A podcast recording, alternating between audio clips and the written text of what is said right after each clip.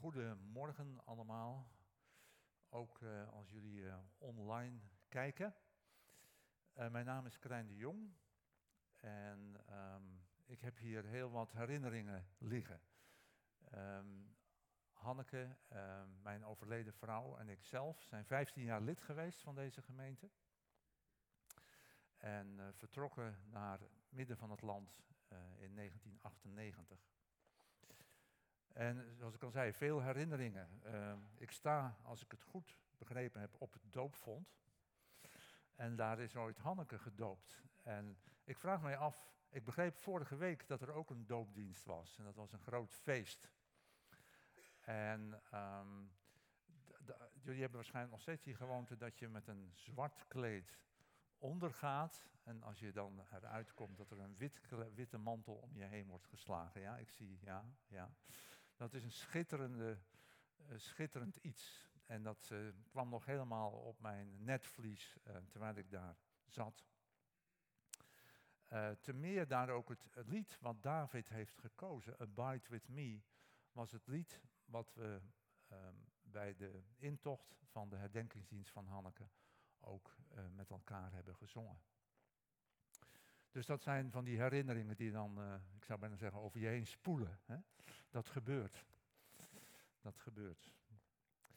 Ja, bijzonder om hier te zijn en uh, voor te gaan.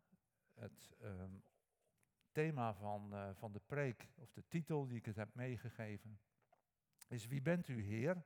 Dat is een vraag van Paulus als hij op de weg naar Damascus Jezus ontmoet. En dan valt hij op zijn knieën en dan, of helemaal plat op zijn gezicht. En dan vraagt hij, wie bent u, Heer? Je zou kunnen zeggen, dat is, de, dat is een vraag van ons leven. Dat is een vraag die met iedereen meereist. Ik krijg wel eens de vraag van, hoe lang ben je met deze preek uh, bezig geweest? En dan zeg ik, eigenlijk mijn hele leven lang. En dit is ook een preek die nooit klaar komt of klaar is. Want ja, het beeld van God, hè, over ons beeld van God heb ik als, als ondertitel meegegeven. Ja, dat is iets wat, wat blijft veranderen. En dat is belangrijk, dat we niet een vast en statisch en zo zit het beeld krijgen van God. Dus hoe lang ben ik ermee bezig geweest? Al heel lang, dat kunt u wel zien. Ja, dus even kijken. Ik kan zelf de slides bedienen, heb ik begrepen. Uh, dus hier het begin. Dat zijn de eerste herinneringen die ik heb, uh, is dat ik vijf jaar was. Ik sta hier voor de kleuterschool, die foto genomen. En um, de, de, herinneringen die ik had, en, en gekoppeld aan het beeld van God, is dat we elke zondag in de kerk werden de tien geboden gelezen. En dat was uit de Statenvertaling. En dat, dat kwam bij mij binnen als een, ja, een God die zegt vooral wat je niet moet doen. Niet dit en niet dat en niet zus en niet zo. En als je dan toch per ongeluk het wel deed, dan zou het niet goed met je aflopen. Dus ik had eigenlijk een heel negatief beeld van God.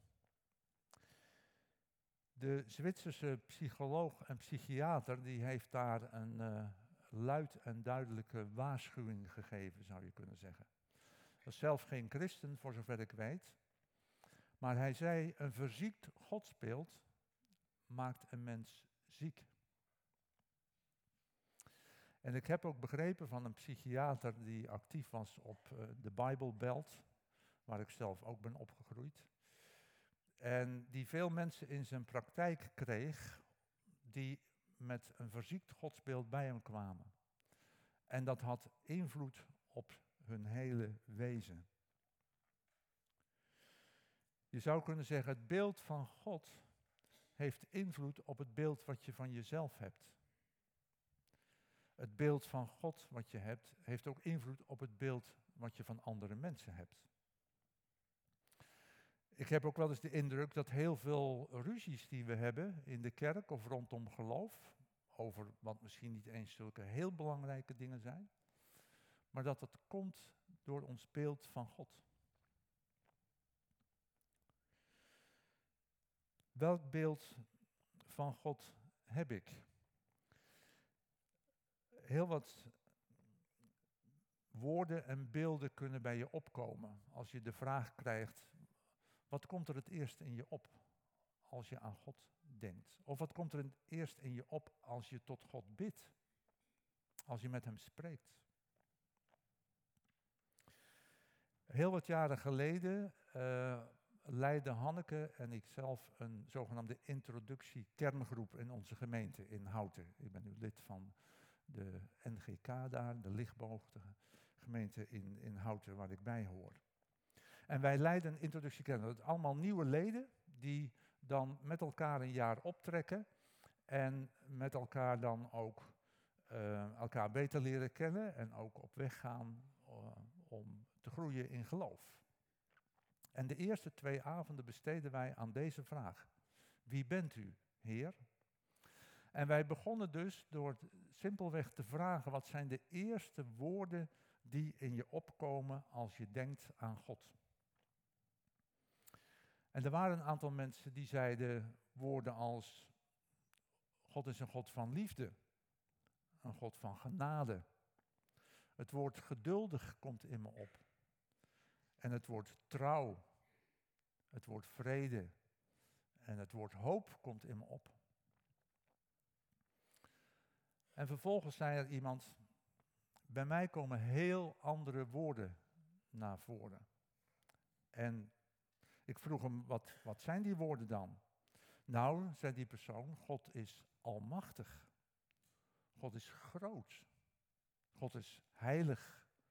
God is rechtvaardig. God is ook een God van toorn en van oordeel. Dus eigenlijk kwam het volgende beeld naar voren.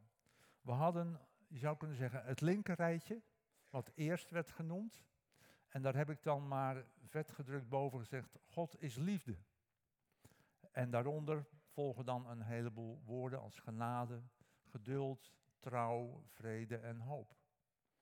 En er waren mensen die hadden als het ware het rechterrijtje in hun hoofd. God is almachtig. En daaronder groot en heilig en rechtvaardig. Toorn en oordeel als woorden die opkwamen. En als je die twee rijtjes zo ziet, dan denk je, het lijkt wel alsof God twee is.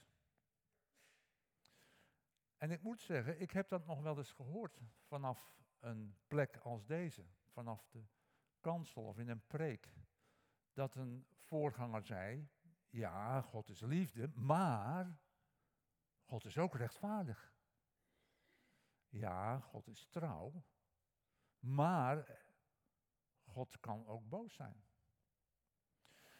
Dus dat als het ware dingen tegen elkaar worden uitgespeeld. En dat je het woordje maar gaat gebruiken als het over God gaat. Ik heb dan ook ondergeschreven, God is liefde, maar hij is ook almachtig. Maar wel met drie vraagtekens. Want klopt dat wel, dat God twee is? Dat je zou kunnen zeggen dat ons beeld van God een Januskop is. Een Januskop. En als je naar de rechterkant kijkt, dan zie je nog een wat vriendelijk gezicht. Hè? De mondhoeken ietsje omhoog, niet zo ver, maar toch wel een beetje. Uh, en links zie je de mondhoeken wat naar beneden. Daar is ook wat donkerder. Rechts is wat meer licht.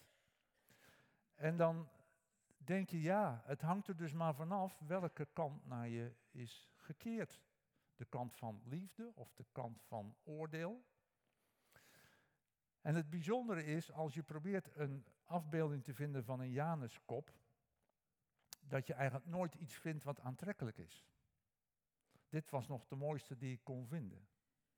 Ik weet niet hoe het jullie vergaat, maar ik vind het een eng, eng iets, zo'n Januskop. Je weet eigenlijk nooit wat je eraan hebt.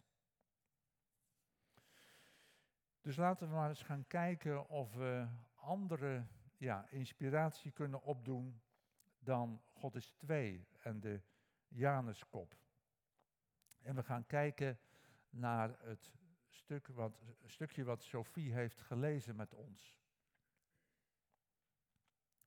Eerst wat ter inleiding.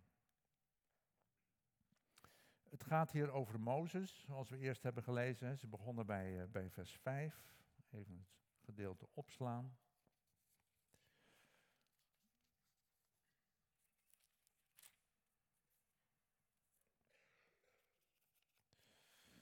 God kwam naast Mozes staan. Wat was de situatie van Mozes? We zijn hier in Exodus 34. Mo Mozes had enorm veel gezien van wat God doet. Hij had gezien de tien plagen in Egypte. Hij had het toch door de woestijn meegemaakt met het volk Israël. De zee die gespleten was, zodat ze konden doorgaan. Een manna uit de woestijn had hij gezien. De tien woorden had hij gekregen. Ze hadden een gouden kalf gemaakt dat uh, ze waren gestraft door God. Er komen mensen om.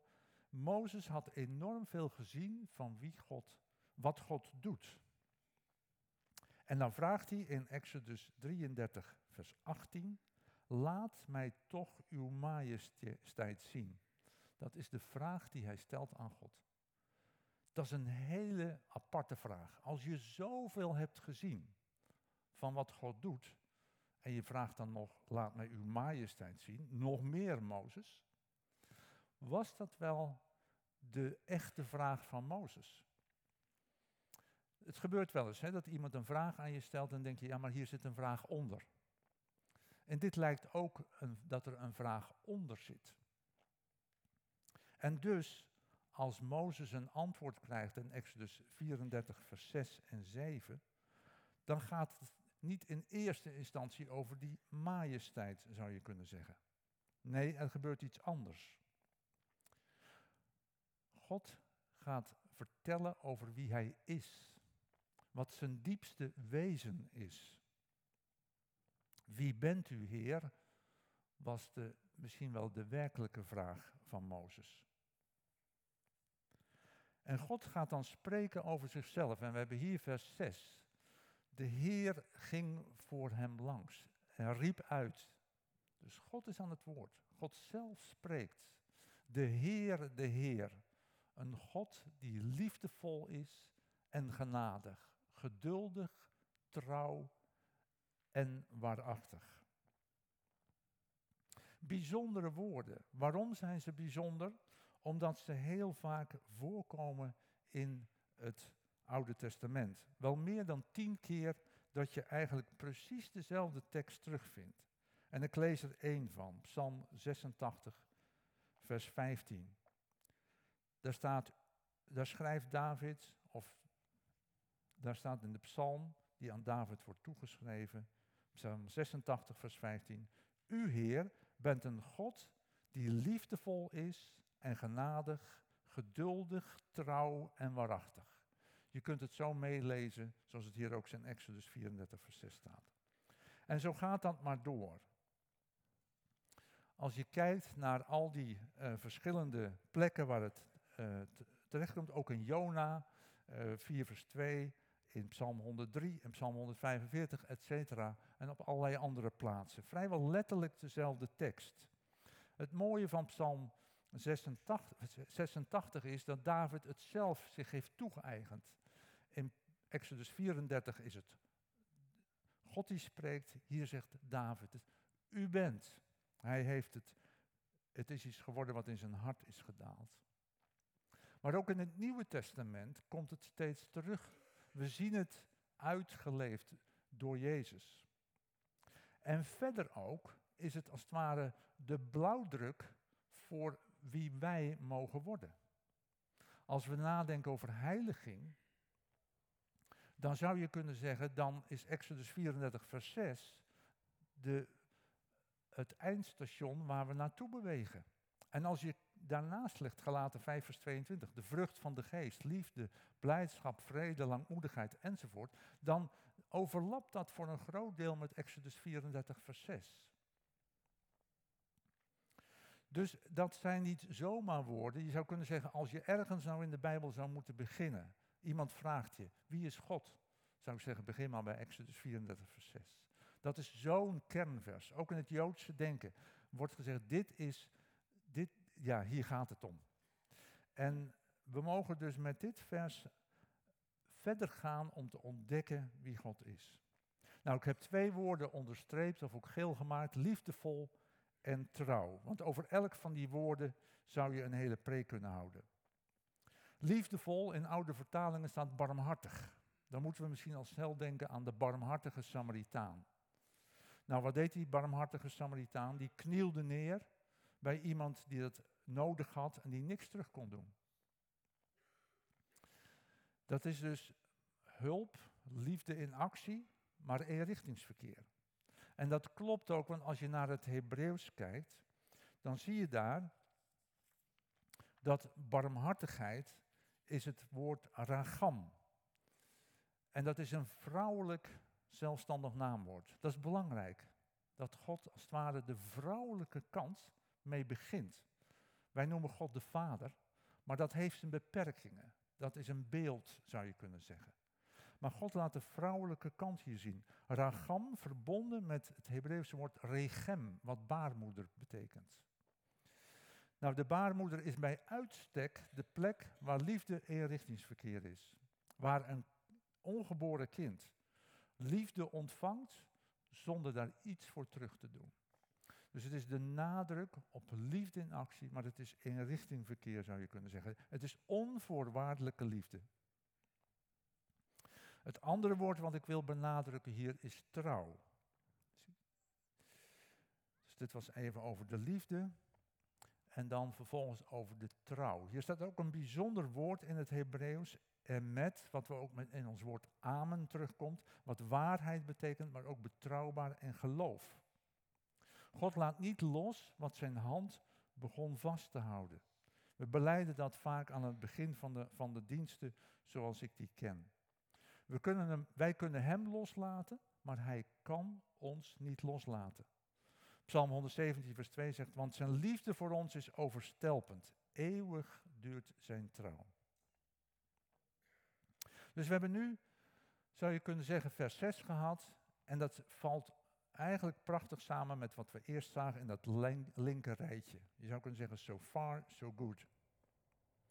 Maar we hebben meer te lezen vandaag, namelijk ook vers 7. En als je dat leest, als je dat vers leest, dan denk je ja, die begint goed, die duizenden geslachten zijn liefde bewijst, die schuld, misdaad en zonde vergeeft. Dat is nog helemaal in de geest van, het, van vers 6. En voor de, maar dan komt het, niet alles ongestraft laat. Dat is het eerste wat ik heb onderstreept. Niet alles ongestraft laat. Dat lijkt in eerste instantie in strijd met bijvoorbeeld onvoorwaardelijke liefde, maar dat is het niet. Paus Franciscus heeft gezegd, naar aanleiding van de volkerenmoord op de Armeniërs, het verzwijgen of ontkennen van het kwaad is als het toestaan dat een wond blijft bloeden zonder dat je die verbindt. Het kwaad ontkennen, of meer in bijbelse termen, doen alsof er geen zonde is, dat is niet liefdevol. Elie Wiesel zei het zo. Hij zei: Het tegenovergestelde van liefde is niet haat, maar onverschilligheid. Onverschilligheid. La maar. Met ja, een doekje voor het bloeden. Maar niet de wond behandelen. God is niet onverschillig. God is altijd betrokken. Dat zien we juist ook in vers 6. In zijn trouw. Dus dat kunnen we nog redelijk, zou je kunnen zeggen, begrijpen vanuit vers 6, dat die eerste opmerking. Maar dan komt er één waar ik zelf, en dit staat ook in de tien geboden, dus in Exodus 20, vers 4, vind je eigenlijk letterlijk diezelfde formulering terug. Dat kwam dus week na week over mij heen. En daar staat uh, in onze vertaling dan, en voor de schuld van de ouders de kinderen en kleinkinderen laat boeten. En ook het derde geslacht en het vierde. Kinderen laat boeten voor de, wat de ouders fout hebben gedaan. Ja, dan, dan, dan stokt er iets. Dan ontstaat er in mijn hoofd een soort kortsluiting. Wat is hier nou aan de hand? En hoe kun je daar nou op reageren als je dit soort dingen, dit soort, noem het maar heikele punten, dit soort kiezels in de Bijbel. Als je de Bijbel leest en denkt, doe even mijn ogen dicht. Ik sla het maar even over. Hoe reageer je dan? Nou, ik zie daar verschillende reacties op. De eerste reactie die nog wel eens voorkomt is, weet je, doe nou niet te ingewikkeld, want Gods gedachten zijn hoger dan die van, van, van jou. Denk ik, ja, is waar, staat zelfs in de Bijbel. Ja, kan een reactie zijn, misschien. Maar wat doet het met je godsbeeld? Want je hebt het wel gelezen. Het is wel binnengekomen. God laat kinderen boeten voor de schuld van de ouders. Dus ja, kan, maar wees er voorzichtig mee om daarmee dingen af te doen. De tweede is, ik ben zelf wetenschapper, dus dat spreekt mij altijd erg aan, dat we de wetenschap gaan inzetten. Zeggen, ja, luister, maar we weten toch uit ervaring, we weten uit de psychologie, uit de sociologie, de gezinnen, als de ouders dingen niet goed hebben gedaan, dan werkt dat door in de geslachten. Als de vader gewelddadig was, dan heb je zomaar kans dat de zoon ook gewelddadig wordt. Of er is sprake van uh, uh, overmatig drankgebruik. Kan zomaar van de ene generatie, dat weten we toch? Nou, dan begrijpen we het toch? Ja, ik denk zeker, dan begrijpen we ook waarom het drie en vier geslachten wordt genoemd. Dat geeft als het ware die, die wetenschap misschien ook wel aan, dat onderzoek. Maar er blijft nog wel een angel zitten. De angel is, is het dan God die als het ware een schepje erbovenop doet? Laat God kinderen nog extra boeten voor wat die ouders niet goed hebben gedaan. Ze zijn dus al genetisch en misschien ook wel door de opvoeding belast. Maar dan komt er nog een schepje bij. Dat is het probleem. En daarom stel ik een derde manier voor. Laten we de vragen die we hebben aan God stellen. En laten we ook de antwoorden verwachten uit dit boek. Dus laten we eens op zoek gaan. Laten we eens kijken. Heer, wie bent u? Ook in dat boeten van die kinderen. Hoe zit dat? Heer, vertel meer aan ons. Nou, dan gaan we dus eens kijken. Het eerste wat je dan kunt doen als je schrift met schrift gaat vergelijken, want zo heet dat uh, vroeger. Ik weet niet of, uh, ja, hoe het nu heet, bijbelstudie. Of, uh, maar, maar in ieder geval, la, laten we eerst eens. Nou, het eerste wat je kunt doen is dat je verschillende vertalingen naast elkaar zet. Dat geeft vaak al, al gewoon wat inzicht. Nou, daar gaat hij. Boete in Exodus 34, vers 7. Dat is onze vertaling. de Bijbel in gewone taal, die heb ik ook meegebracht die gooit er nog een schepje bovenop. Die zegt, laten we nou de dingen niet te ingewikkeld maken. Die schrijft vers 7, 34 vers 7 als volgt. Mijn liefde voor mensen duurt duizenden generaties. Ik vergeef mensen alles wat ze verkeerd doen, ook als ze grote fouten maken. Maar ik straf mensen als ze mij ontrouw zijn. En ik straf ook hun kinderen tot en met de vierde generatie. Ik straf ook hun kinderen.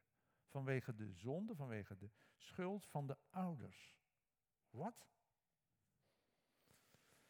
Laten we eens doorlezen. Ik lees een voorstuk door hoor. We gaan naar Ezekiel. Ik maak een grote sprong. Je ziet het, hè? Dat is al een stuk. Maar als je even doorleest, dan kom je er dus wel.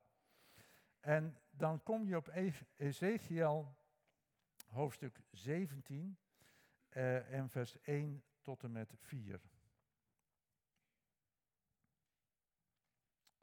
Nee, ik zeg het verkeerd. Ezekiel 18 is het. Ezekiel 18, vers 1 tot en met 4. De Heer, daar zegt Ezekiel het volgende. De Heer sprak opnieuw tegen mij. Hij zei, jullie zeggen in Israël, kinderen worden gestraft voor de fouten van hun ouders. Waarom zeggen jullie dat toch? Jullie moeten daarmee ophouden. Want ik beslis over het leven van alle mensen. Over het leven van de ouders en ook over het leven van de kinderen. En alleen de mensen die zondigen zullen sterven. Dus Ezekiel 18, vers 1 tot en met 4, dat heb ik ook op de slide gezet, is lijnrecht tegenover Exodus 34, vers 7. Nou, nou stel ik me altijd voor, ik heb nooit een Bijbel vertaald, maar als ik het zou doen, dan ik even zo terugbladeren zeggen, weet je nog, vorig jaar, toen hadden we Exodus. En dat is al wel apart, staat er lijnrecht. Hier, hier wordt gezegd, ondenkbaar dat God kinderen straft voor de zonde van de ouders. Ja, dat is niet gebeurd. Dus we zitten met die vertaling, straffen. Dan uh, de NBV, dus de vertaling die ik uh, nu gebruik, dat is boeten. En de oudere vertalingen, en dat geldt zowel voor de NBG-vertaling, Statenvertaling, maar ook meer recent de Naderse Bijbel, gebruiken een neutraler woord. Die zeggen bezoeken. God bezoekt de kinderen vanwege de schuld van de ouders. Bezoeken. Dat is een, een veel neutraler woord, zou je kunnen zeggen.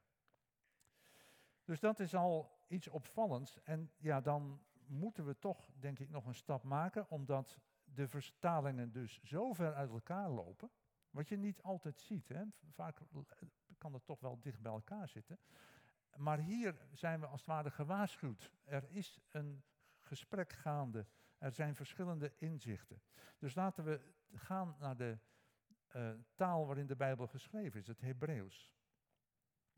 En het werkwoord wat hier wordt gebruikt is pakat. Dat komt 300 keer, ruim 300 keer voor in het Oude Testament. Dat is bepaald geen zeldzaam woord. Als je naar een uh, uh, Engels-Nederlands, of een, sorry, Hebreeuws-Engels woordenboek gaat, wat hier onderaan de slide wordt genoemd, en je slaat het woord pakat op, en ik heb dus geprobeerd om uh, te vertalen in het Nederlands, dan is de, de basisstroom van het werkwoord is opzoeken, dus vandaar die vertalingen die met bezoeken of zoeken te maken hebben, aandacht geven en zorgen voor. Je zou kunnen zeggen, er is dus blijkbaar iets aan de hand en dan komt pakat. Er is, er is iets nodig en dan komt pakat. Nou, twee voorbeelden van uh, andere um, plekken in de Bijbel. De eerste die ik hier noem is Psalm 8. Een hele bekende psalm waar wordt gezegd uh, van de mens, wat is dan de, sterf, wat is de sterveling dat u aan hem denkt en het mensenkind dat u naar hem omziet omziet. Pakat. Omzien is daar dus de vertaling uh, die gekozen is. Een hele krachtige. Uh, Joodse uitleggers zeggen ook wel, als je woorden hebt waar je echt mee bezig bent, kijk eens naar de eerste keer dat het voorkomt in de Bijbel. In het Oude Testament dus in hun geval. Nou, dit uh, zie je dan. De eerste keer dat pakat voorkomt is in Genesis 21, vers 1. De Heer zag om, pakat, de Heer zag om naar Sarah zoals hij had beloofd. Hij gaf haar wat hij had toegezegd. Sarah werd zwanger en baarde Abraham op zijn oude dag een zoon op de vastgestelde tijd. Voor degenen die het verhaal kennen, hè, Sarah kon geen kinderen krijgen en had gelachen uh, om, uh, om, om, om, God. Ze, had, was, ze was bepaald niet, had ze geloof getoond. Dus en ze kon geen kinderen krijgen. Er was dus heel wat aan de hand bij Sarah. En God bezocht haar, zag naar haar om. Was met haar ongeloof bezig, zou je kunnen zeggen, maar ook met het feit dat ze niet zwanger kon worden. De Heer zag om. Voel je een totaal andere toon dan wat de Bijbel in gewone taal met straffen of onze vertaling met boeten aansnijdt. Margaretha Soesman, dat is de laatste regel van de, van de slide. Uh, Margaretha Soesman is een Joods-Duitse theoloog. En zij was de eerste die opstond na de Tweede Wereldoorlog om na Auschwitz iets te zeggen over lijden. En zij schreef een boek over het boek Job. En in dat boek komt ook het woord pakat heel wat keren voor. En zij stelt daarvoor het woord heimzoeken. Duits voor thuis zoeken. Je zou kunnen zeggen dat het woord pakat uitdrukt, er is iets aan de hand. Je zou het een doktersbezoek kunnen noemen. Je zou kunnen zeggen van, het is wel nodig dat ik langskom. En het is niet voor alleen maar een gezellig praatje. Er moet wel iets aan gedaan worden. Die kinderen waarvan de ouders gezondigd hebben, schuld op zich hebben geladen, die kinderen hebben aandacht nodig. Die hebben een bezoek nodig van de grote heelmeester. En dat is dus met de vertaling die we hier hebben niet het geval. Hier is gekozen voor boete. En ik durf dus te beweren dat daar zeker ruimte is voor een hele andere insteek. En waarom is het zo belangrijk? Omdat we dan ons beeld van God niet twee wordt, maar één wordt. Het doel van God met het bezoek is herstel. Het is een uitwerking van de liefde die, hij, die beschreven wordt in vers 6. Gods liefde en trouw zijn de basis dat hij daar naartoe gaat om te helpen, om mensen, uh, om de kinderen verder te helpen. En zijn trouw laat zien drie of vier geslachten. Want we weten, dit zijn geen quick fixes. We gaan terug naar onze lijstjes. De Heer is één, heb ik daarboven geschreven. Die twee lijsten, dat zijn er niet twee, dat is één lijst. En je kunt zeggen, ja, maar je hebt nog altijd een linker rijtje en een rechter rijtje. Maar alles wat rechts staat, is in het verlengde van wat links staat. Zou het kunnen zijn dat de almacht vooral macht is om lief te hebben? Of in de geest van Miskotte, almacht is de macht van barmhartigheid en genade. Laat me dat nog kort uitleggen. Ik, heb, ik zie dat jullie de tijd projecteren voor een spreker. Dat is wel een, een hele krachtige manier. Maar, eh, en Klaas heeft me dat allemaal streng uitgelegd. Maar ik heb een korte inleiding gehouden. Dat was niet een preek. Toch? Dus we gaan een paar minuten af. Klaas, kun je dat even, even corrigeren? Want ik vind dat toch erg... Uh, nou, hoe dan ook. Ik lees toch nog een klein stukje voor uit het Bijbels ABC van uh, Miss Kotte. En dit is de versie uit 1966 voor de liefhebbers. Bladzijde 56. Daar schrijft Miss Kotte het volgende. Als nu de Heere voor zijn aangezicht, hij haalt nu Exodus 34 weer aan. Als nu de Heere voor zijn aangezicht voorbij ging, zo riep hij, Heere, Heere God, barmhartig en genadig, langmoedig en groot van weldadigheid en waarheid die de weldadigheid bewaart aan vele duizenden, etc. Dan schrijft hij, hier had niet even goed kunnen staan, Heere, Heere, Almachtige, Alwetende, Alomtegenwoordige. Mooi hè? Dus hij zegt, denk nou niet dat we Exodus 34 vers 6, dat je er allerlei varianten op hebt. Dat je je eigen variatie kunt maken. Niet doen, zegt hij. Hij zegt ook, hier had niet even goed de volgorde omgekeerd kunnen worden. Door eerst te spreken van de gerechtigheid en dan over de genade en de weldadigheid en de trouw. Voel je hem? Dus hij zegt, het is zowel belangrijk dat je niet de, uh, de, de volgorde omkeert. En dan gaat hij nog verder, want de almacht des Heren is de macht van barmhartigheid. Dus de gerechtigheid van God staat ten dienste van de barmhartigheid en de genade. Het is de macht van geduld en trouw, de macht van vergeving en vergelding. Het is het kwalitatieve overwicht van zijn barmhartigheid, zegt hij dan. Het kwalitatieve overwicht van zijn barmhartigheid. Je zou dus kunnen zeggen, hè, als, we weten de uitdrukking, we lezen het ook in 1 Johannes, God is liefde. Maar je kunt niet zeggen, God is toorn. Voel je het verschil? God is liefde. God is niet toorn. Hij kan toornig zijn, zeker, maar hij is het niet.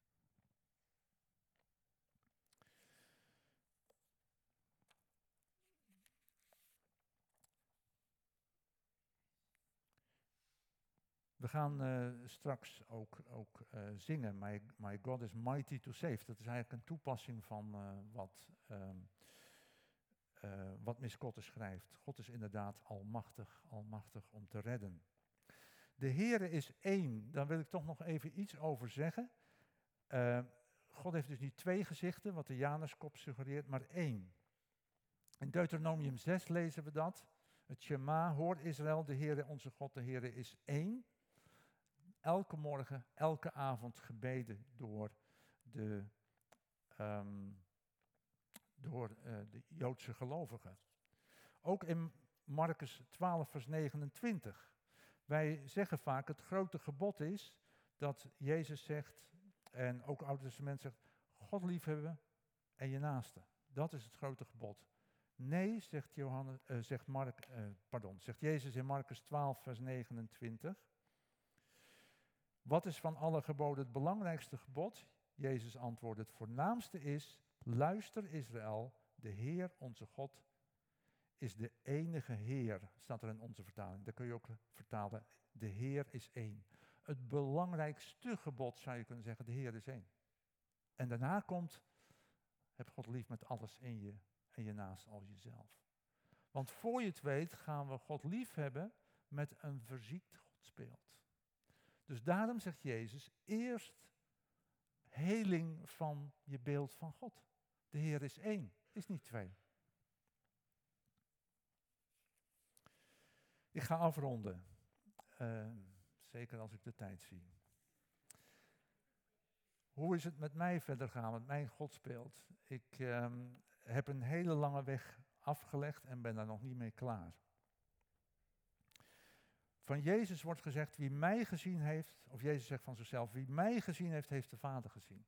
Als student in Utrecht kwam ik tot geloof en werd dit mij duidelijk, dat ik naar Jezus mag kijken als het gaat over een godsbeeld waar de eenheid van God centraal staat. Ook in de kerk van de Nazarener, 15 jaar lid geweest. Eenmaal een Nazarener, altijd een Nazarener heb ik geleerd. En dat, dat, ja, daar ben ik heel dankbaar voor, wat er gebeurd is hier. Maar misschien zeg je wel ja, mijn godsbeeld is beschadigd. Misschien wel door een vader of een moeder of allerlei situaties in je leven. Praat en bid erover met vrienden, familie of huisgenoten. Straks bij de koffie vraag, Heer, wie bent u? En God zal antwoorden. Ik ben liefdevol en trouw. Ik ben één. Amen.